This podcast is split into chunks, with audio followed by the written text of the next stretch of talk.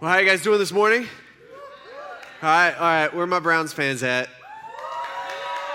Dang, okay. Now, I'm not a Browns fan. Uh, my team's not there, but I'm not really into the whole pro- professional football anyway. I'm more into college football, which we're not going to talk about today. All right. Um, but uh, Browns, it's been like, what, 27 years since you guys last won a playoff game? Something like that. Am I off? Like 90 two or something. Yeah, too long. And, and, for a while there, Browns weren't even a team anymore. Um, but uh, but hey, just wanted to just want to give you guys a shout out because I don't think we'll be able to do this next week because um, I don't think you guys have a chance today. But uh, but hey, you got hope and uh, hold on to that hope as long as you can. All right, that's cool. I respect that. Um, yeah, yeah. Uh, but hey, uh, this morning we're continuing on in our series called Borrowed Time. And the whole idea of this series is really is based off the fact that our life is short. In fact, our life is a lot like this hourglass, right? This is what we've been talking about. Um, at some point, our life begins, okay, and someday it's gonna run out, right? None of us know when that is. Isn't it? You know, it's kind of weird. None of us know how much time we have left, right? We don't know how much time we have, you know, left in the tank. And um, and uh, we're, we're not guaranteed next year, right? In fact, there's probably people here in this room that won't be with us next year. It's just how it is. We're not guaranteed next month. We're not guaranteed next week. We're not guaranteed tomorrow. And so, really, as a Christian, what that should do to us, because uh, that's the reality, okay? That's the truth. Um, as a Christian, that should really give us a sense of urgency in our life. Right? It should make us feel that way, make us feel that urgency. And knowing that and having that urgency and kind of having that understanding, it should really change our understanding of our life and it should really change the way that we think about life and it should really change what we do in life. And in a sense, that's what Paul is trying to warn Timothy about in the, in the letter of Second Timothy, which is the book that we're going through as we go through this series. Um, Paul, in this letter, he writes this letter to this uh, young guy named Timothy, and uh, there's a lot of stuff going on in the, the world at that point. There's a lot of stuff going on in Paul's life. Uh, the year was 66 AD, and Paul is writing this letter from a Roman prison, and this wasn't like what we normally think of prison, uh, where it's like, you know, a cell and you got the iron gates. No, this was literally a hole in the ground like a cave in the ground that they that in Rome that they used as a as a prison. It's like a pit, and uh, and Paul's in chains, and he they're just kind of left in there to kind of fend for themselves. And uh, and he had been at this point, obviously he he was arrested. He, this was the second time that he was arrested.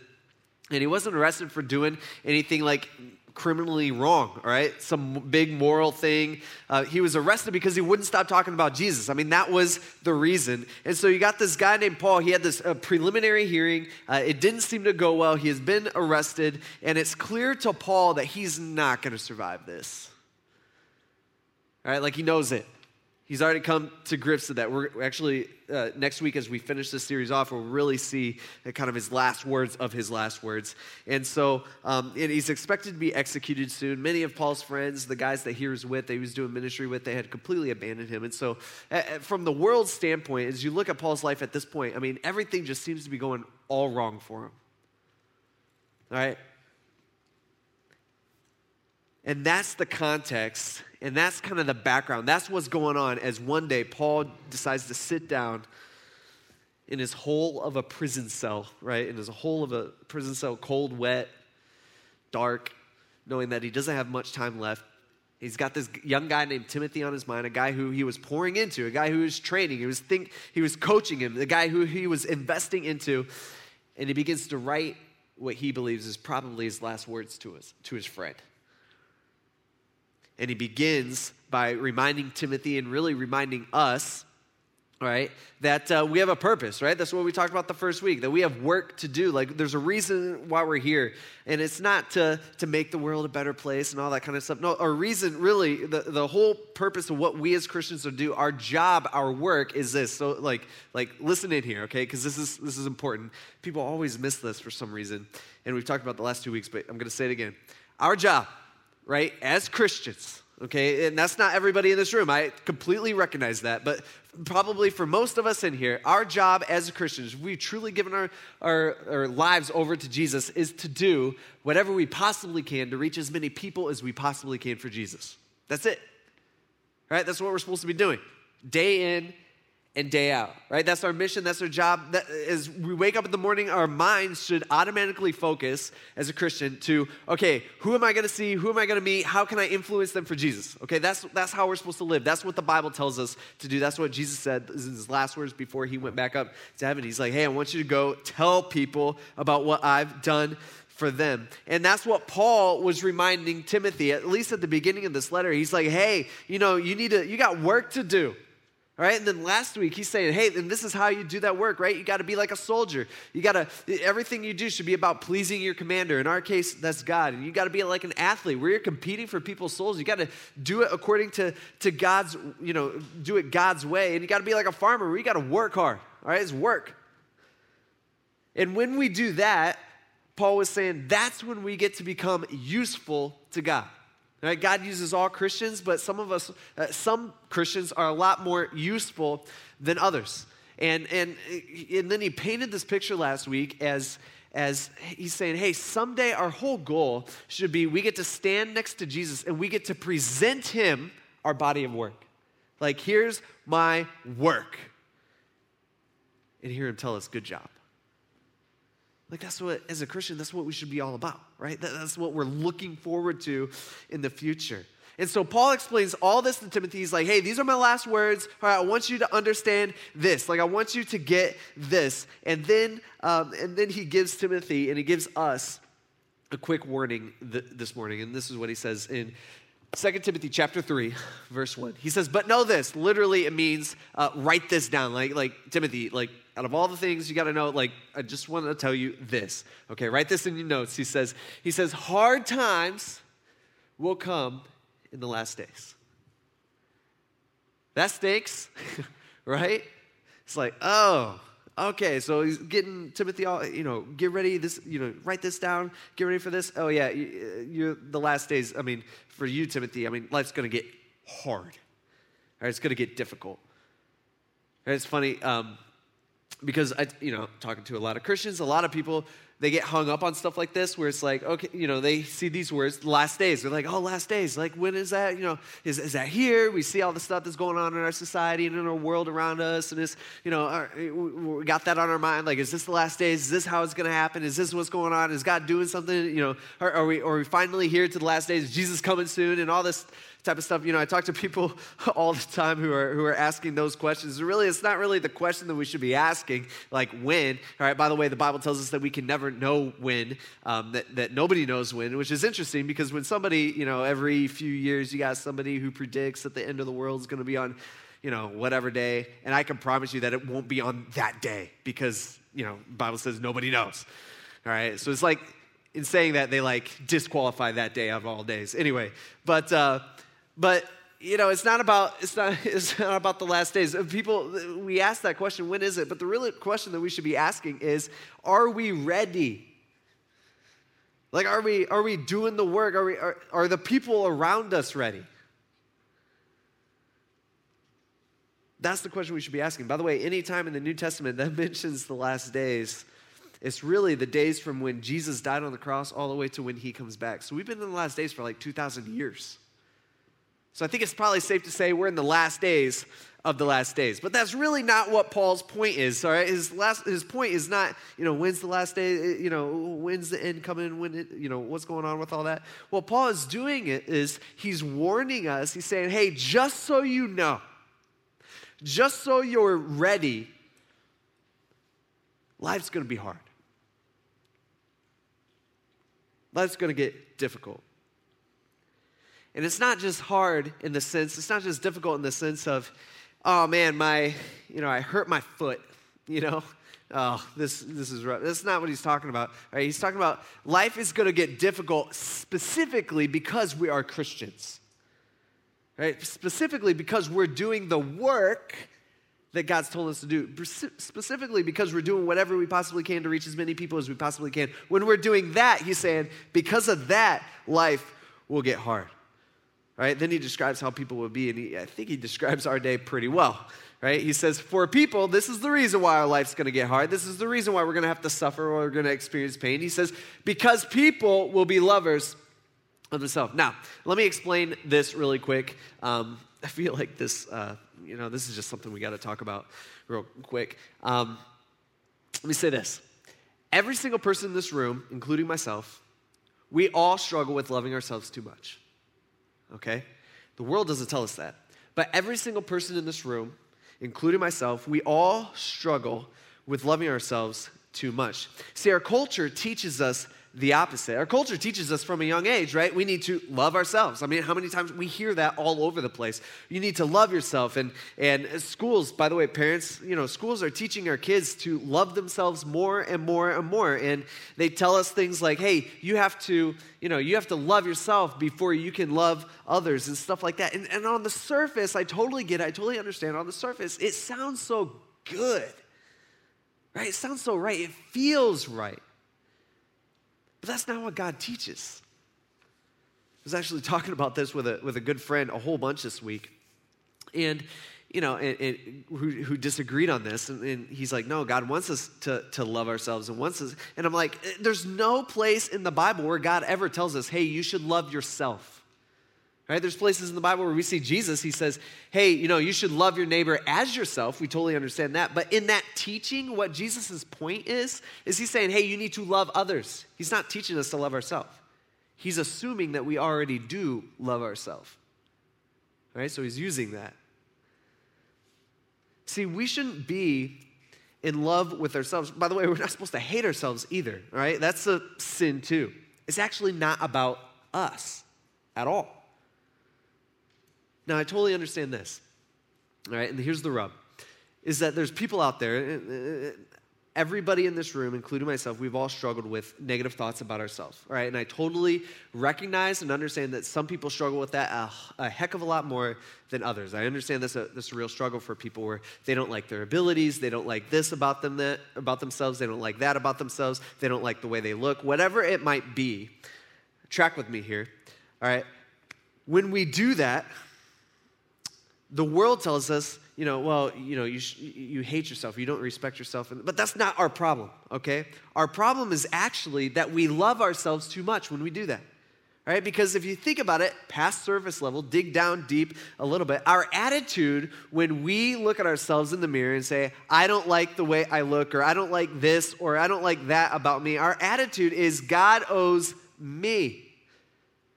God should have made me better at this. Man, I wish God made me look like this. Man, I wish God would have had me more like this. And when we do that, what are we doing? We're, it's all about us. It's all about me, me, me. See, true biblical love, it's selfless. It's not about us. And Paul's saying that's an issue. Actually, that's the issue. That's the big issue that's going on in the last days. He's saying in the last days, you're going to experience pain and you're going to experience suffering, all right, because people will be all about themselves. People will be all about loving themselves. And then he describes what loving ourselves produces in our life. And he actually gives 19 terms to describe what loving ourselves does to, our, to ourselves. And uh, it, here, we, here we go. He says, For people will be lovers of self. Now, what does that look like? Okay, this is the rest of the, the terms. He says, That means they're going to be lovers of money. They're going to be boastful, proud, demeaning, disobedient to parents. By the way, kids in here, sorry, but that, yeah, that is in there. All right, disobedient to parents, ungrateful, unholy, unloving, irreconcilable, slanders, without self control, brutal, without love for what is good Right? Traitors, reckless, conceited, lovers of pleasure rather than lovers of God. And then he says, but holding on to a form of godliness, but denying its power. All right, it's interesting. So he has all this, these lists. He's like, people, number one, will be lovers of self. And this is the issue with the last days. This is, this is not good. And he says, this is what that looks like. So he gives out these 19, you know, he's just throwing them out there. You know, this and this and this and this. and then at the end, he says, These people will be holding on to a form of godliness. Like there'll be all these types of different people. You could, or you could describe them in all these different ways, but they will still hold on to a form of godliness, meaning they will, you know, they, they put on this, this front. They look good on the outside. These people act religious. Maybe most of them are religious, right? They stand for good stuff, whatever that might be. They get to decide what's good, not God, though. You know, these people are all about, you know, being moral or looking moral or acting, you know, having everybody around them look at them and say, man, you know, what a, what a great person. They think that they are good. And a lot of these people, what I think is that a lot of these people even trick themselves into believing that they are moral. But deep down, Paul's like, man, they're so far from God. And the problem is they love themselves way too much. They can't see past themselves. Paul says, those types of people, you know who I'm talking about, Timothy? Right? Like, like those types of people, you've run into those type of, types of people. He says, avoid them. It's like, avoid them. And really, what he, what he means by that is he's like, don't let them, like, you know, bring you down. All right, don't let them derail you from your mission. Don't let them derail you from your work, all right? Don't let them make you lose your focus because that's what they're going to try to do. All right? He's saying, "Hey, you need to stay focused on the work that God has given you. You need to stay focused on doing whatever you possibly can to reach as many people as you possibly can for Jesus. And then Paul goes on in verse 6. He says, For among them are those who worm their way into households and deceive gullible women overwhelmed by sins and led astray by a variety of passions. Let me stop right there for a second. A lot of people, um, you know, maybe out, you're out there right now and you're looking at this and you're like, you're feeling a little offended, right? Or maybe you're feeling a little. Um, a little defensive. Let me just say this, FYI, all right, that is a product of our culture, okay? All right, our culture trains us to think this way, to think that way.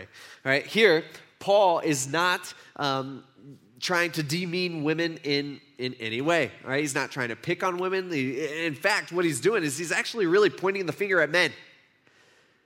He's saying, hey, in the last days, there are to be guys out there who are going to try to take advantage of, of women. Now, he's not saying all women, he's not saying all guys either. He's not saying all guys are trying to take advantage of all women, and that's going to be a big problem. He's saying, hey, yeah, some guys, some men are going to try to take advantage of some women. And these men are deceitful, they are ruthless, and they only desire control.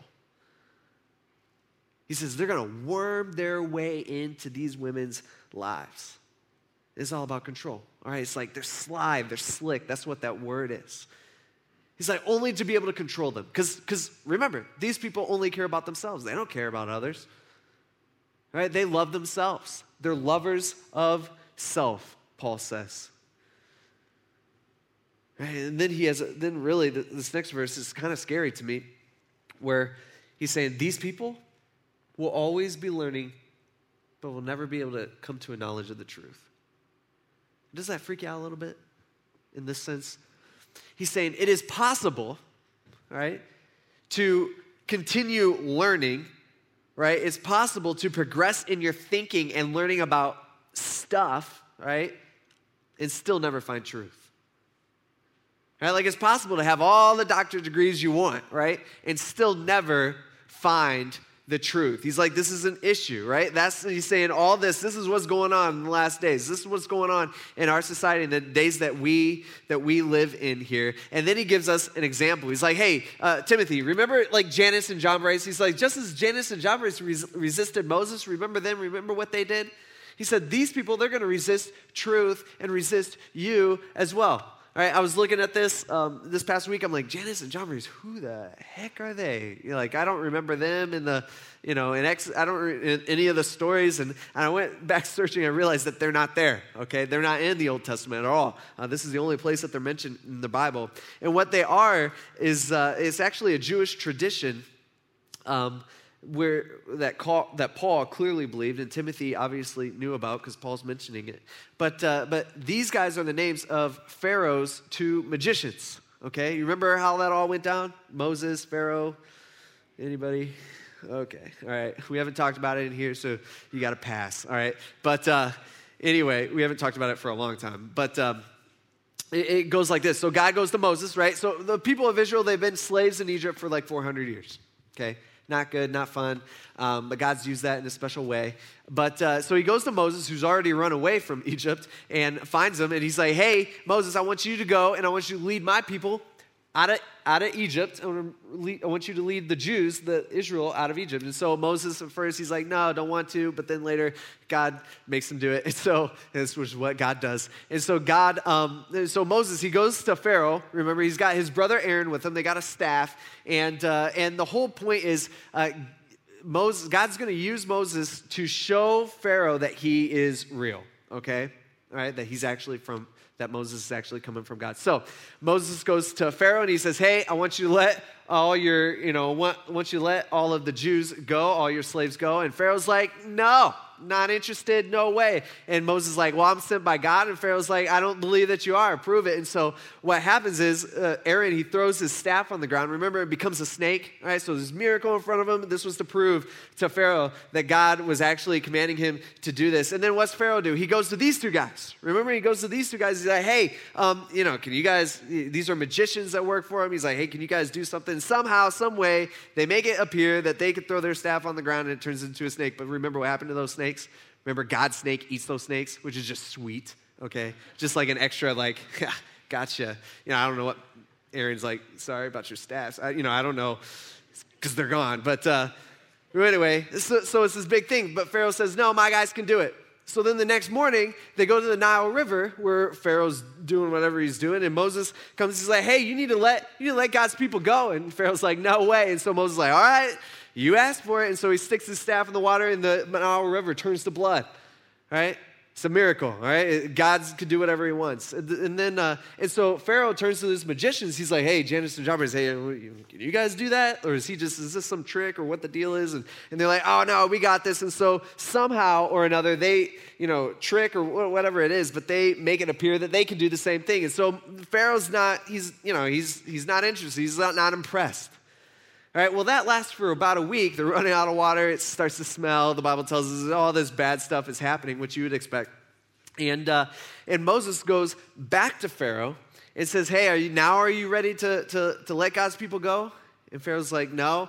And Moses is like, Okay, all right, we're going to make it. Uh, so the, he brings this plague. He, he, sticks his staff and he brings this plague that, uh, that just a bunch of frogs come out of come out of the river. So there's frogs everywhere. He's like, there's it's gonna, not going to be good. You're going to have frogs in your bed. You're going to have frogs in your food. You're going to have frogs in your house. There's going to be frogs all over the place. And Pharaoh's like, all right. He turns to these guys. He's like, hey, can you guys produce a couple frogs here? You know, just to, and so they're like, oh yeah, sure. Here's some frogs and we did the same thing we just appeared out of nowhere they're saying and, and they make it look that way and so uh, pharaoh's not impressed all right so these guys are actively they're not just like hey hey, we don't believe um, what this Moses guy is saying. No, these guys are like resisting him, actively resisting him. Right? It's interesting because that was the last plague that they could do, the last miracle, you know, thing that they could do. The next one was gnats. Remember, it was like a swarm of gnats all throughout, all throughout Egypt. And uh, and at that point, they're, you know, Pharaoh turned to them. He's like, hey, so so you know, you produce some gnats, and they're like, they're like, nah, we we can't do this. This has to be God, all right? But Paul's point is he's pointing all the way back 2,000 years or so to, in Jewish history. And uh, he's pointing all the way back to these guys. He's saying, hey, hey, Timothy, remember those guys? Remember those guys who, who resisted Moses? He's like, the same thing's going to happen to you. All right, what you're going to do is you're going to tell them the truth. Right? You're going to tell people about all this that Jesus has done, that he died on the cross so they don't have to pay for everything they've ever done wrong, which is hell forever, the Bible tells us, right? That, that they can actually go to God and God has already paid that for them, a free gift, uh, you know, completely opposite situation. It's like this great, wonderful news that what God has done, and they're not just going to not believe you. They're not going to say, it's not just going to be like, hey, yeah, um, you know, I don't, I don't believe that. I don't buy into that whole God thing. It's not just going to be that. They'll do that, but it's not just that. He's like, they're going to resist you. They're going to do whatever they can to stop you because they don't want to hear it. They don't want the truth. They don't want to hear it. They don't want anything to do with the truth. He's like, and so this is how it's going to be during the last days. Now, our question should be so, uh, okay, so what do we do? Right? So what am I? How am I supposed to act? Like, you know, what do I do about this? He says that in the next verse. He says, "But you, You have followed my teaching, right? My conduct, my purpose, my faith, my patience, my love, my endurance. He's like, along with the persecutions and sufferings that came to me in Antioch, Iconium, and, and Lystra. He's saying, hey, uh, Timothy, remember those three cities that we were in together and remember what they did to us? Remember how that all went down? Remember, I'm out there, we're trying to tell people about all this stuff about Jesus has done. And, and remember all the, the pain that we had to go through, all the bad stuff? He's like, what persecutions I endured, right? I'm your example. He says, and yet, remember what God did? He said, the Lord rescued me from them all. He's like, God took care of us. God took care of me. He says, in fact, and this is the key verse out of the whole chapter, he's like, in fact, all, notice he doesn't say some, he doesn't say a few, he doesn't say many, he doesn't say, he doesn't say most. He says all. Everyone who wants to live a godly life in Christ Jesus will be persecuted. Well, what's that mean? That means anybody in the word godly life that's really doing the work that we're called to do, that we've been talking about for the last two weeks, right? Doing whatever we can to reach as many people as we possibly can for Jesus. All right, when we're doing that, and we're doing that the way that God has called us to do it, which is what God's called us to do, He's like, by the way, you will, 100%, you will be persecuted meaning it's not going to be pleasant all the time. All right, now, let's have a quick chat. Our culture that we live in is very idealistic with an extremely low pain threshold. Okay, this is how we grow up. All right, like we hear our culture tell us, hey, you need to go out and change the world as long as it doesn't hurt.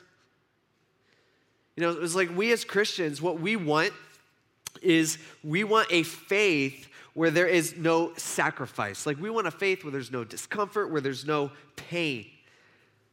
We want a faith that just produces happiness and comfort and makes just makes us, you know, feel good. And if you got this idea that you can use Jesus for a comfortable life, that you can use Jesus for a life without pain, let me just tell you, I'll be straight up with it. You got the wrong guy. It's not what Jesus promises us. It's not what Jesus brings to us in, in, in our life, all right? It's it, like, it, I was just thinking about this this past week. I'm like, when did we get the idea that Jesus promises us safety? He doesn't. It's not there, it's not in here. All right, see, our culture is all about avoiding, you know, pain and, and being comfortable and safety, and, and it's not what the Christian life is about. See, so many people, they live their whole life, and, and what's their goal? To die safely? Can you do that? Living your life avoiding pain and avoiding discomfort and, and you know running to safety wherever that is let me just tell you that is a wasted life. That's living your life wasted as a christian. Paul saying no that's not how it will be all right, if you are doing your work, if you're doing whatever you possibly can to reach as many people as you possibly can for Jesus, it will bring, it's not if, it will bring pain and suffering. In fact, I think that the amount of pain and what the word Paul uses here, persecution, that we receive because we're a Christian, okay, again, this isn't my hurt foot. This is uh, pain and suffering that we receive because we are Christ, Jesus, Jesus followers. I think the amount of pain and persecution that we receive because we're a Christian is actually a good indication of the amount of work that we do for God. So if you're sitting there going, you know, this is how I feel, you know, where it's like, my life's pretty comfortable, I'm probably not doing much for God. At this time, when Paul's writing this letter, things were crazy. All right, horrible, horribly crazy for Christians.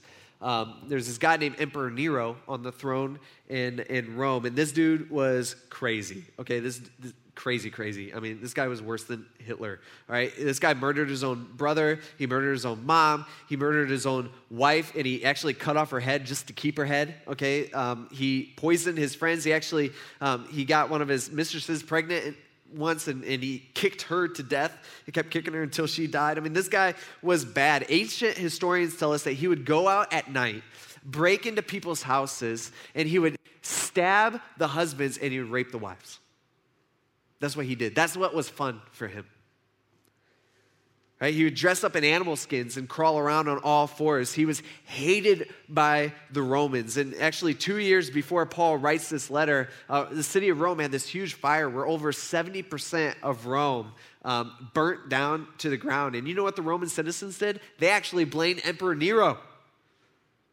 The people back then, they thought it was, it was Nero who started, who started that fire right? And after that fire, it's interesting. Nero, he had planned to build his palace on the 70% of Rome that fell, that, that burned down to the ground, okay? Just huge. And so this guy was, I mean, talk about somebody who loved himself. I mean, that was this guy. And so when Nero got blamed on, when the fire, that killed a bunch of people when that got blamed on nero you know what nero did? He started he went to like the weakest smallest group that he could find which happened to be at that time this group of christians okay which was a new belief. It was just spreading out all right uh, you know every, this is all new. This is as this book is being written right as paul is writing this letter.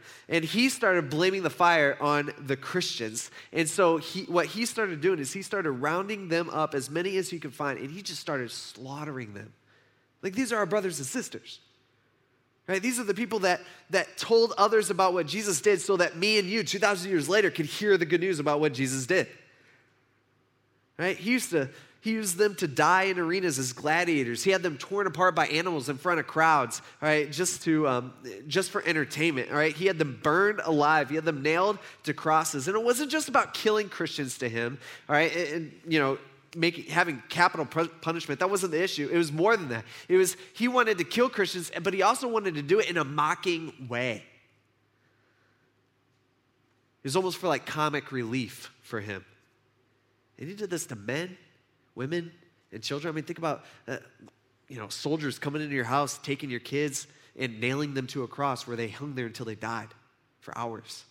I mean, just terrible, horrible stuff, stuff that we can't even imagine in in our culture, in our society. But one thing he used to do is he actually even used to dip Christians in oil alive, and then he would impale them on a pole alive, put the pole in the ground as they hung there alive, and then he would he would light them on fire and watch them burn alive, and he would put them in his garden and light his garden with burning Christians. Okay, this is what he did. This is the guy who kills Peter. Uh, this is the guy who is about to behead Paul. We know uh, right after Paul writes this letter. And so for Paul, what he's saying, and, and, this is stuff that Timothy and his church had to go through. I mean, this was like this was like real. This was the risk that they were taking. And so Paul's like, hey, the world is going to get worse, and life is going to get tough, and it's going to get hard. Timothy, you need to expect it, and you should not be surprised when suffering enters your life. See, here in the U.S., we've had it pretty easy for a long time. Right? None of us have even come close to you know being a part of anything like that. I mean what's the worst persecution? This paul's word right? What's the worst suffering uh, that we receive when we're doing what god's called us to do? Like what's the worst thing that can happen? We talk to somebody we tell them about what jesus has done for them like a good friend or coworker or whatever it might be and they look at us weird for a week. Like that's it? That's what holds us back you know, these people, they knew that they could be thrown into an arena with lions, get ripped apart to a crowd cheering them on. But they didn't stop. And so Paul tells us what we're supposed to do. He says, But as for you, who's you? You're you, okay? The whole this is the church. He's talking about Timothy and he's talking to the church. He says, But as for you guys, all right, Grace Church here in Tiffin, 2021. He says, Continue in what you have learned and firmly believed. He says, You know those who taught you, all right? In Timothy's, um, in Timothy's life, we know this from a couple weeks ago in the first part of the letter, right? We know that who, who taught him. It was his mom and his grandma for Timothy, right?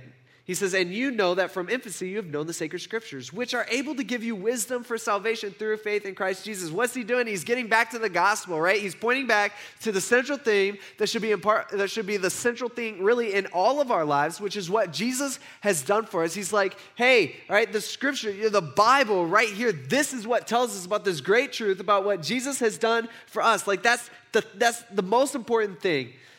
Next verse, he says, and so all scripture is inspired by God Literally, it means God breathed. Like God spoke these words. And because of that, they are profitable for teaching, for rebuking, for correcting, for training in righteousness, so that the man of God may be complete, equipped for every good, last word, work. For our work. He's saying, hey, continue in your faith. Right? Like just because things get rough, just because things get tough, don't for a second let that derail you from your work. Don't let that scare you away. Right? Don't choose to live a wasted life just because you might experience a little pain. And you know what gets us through? You know what helps us? Is this. It's the Bible. It's God's words. This is what keeps us straight. This is why here at Grace, this is what we're all about, right? We have our motto, right? The, the Bible, the whole Bible, and nothing but the Bible. I mean, this is the truth. This is what keeps us from sliding from one way or the other, which we are naturally, you know, prone to do. And as Christians, that's what we should be relying on. We should be relying on the truth. By the way, I feel like I have to say this because of our culture, because of how we are, you know, are raised, but truth is not inside of you. Right? Truth is not fluid. Truth is outside of you, and truth is fixed. Okay, that's how it is. What you think is truth doesn't necessarily make anything truth. Right? What I think is true doesn't make it true at all. Right? Uh, this, uh, this truth is fixed, and it's found right here in the Bible, which doesn't change. See, he's saying the Bible, right, or God's words, that is what equips us for our work. And without it, we got nothing. Without it, we slide away. It's just what we do naturally. And part of the reason why so many of us are wasting our lives, part of the reason why so many of us are not doing our work, right? Part of the reason why so many of us are not feeling that urgency, knowing that our life is short, is because we don't read the Bible.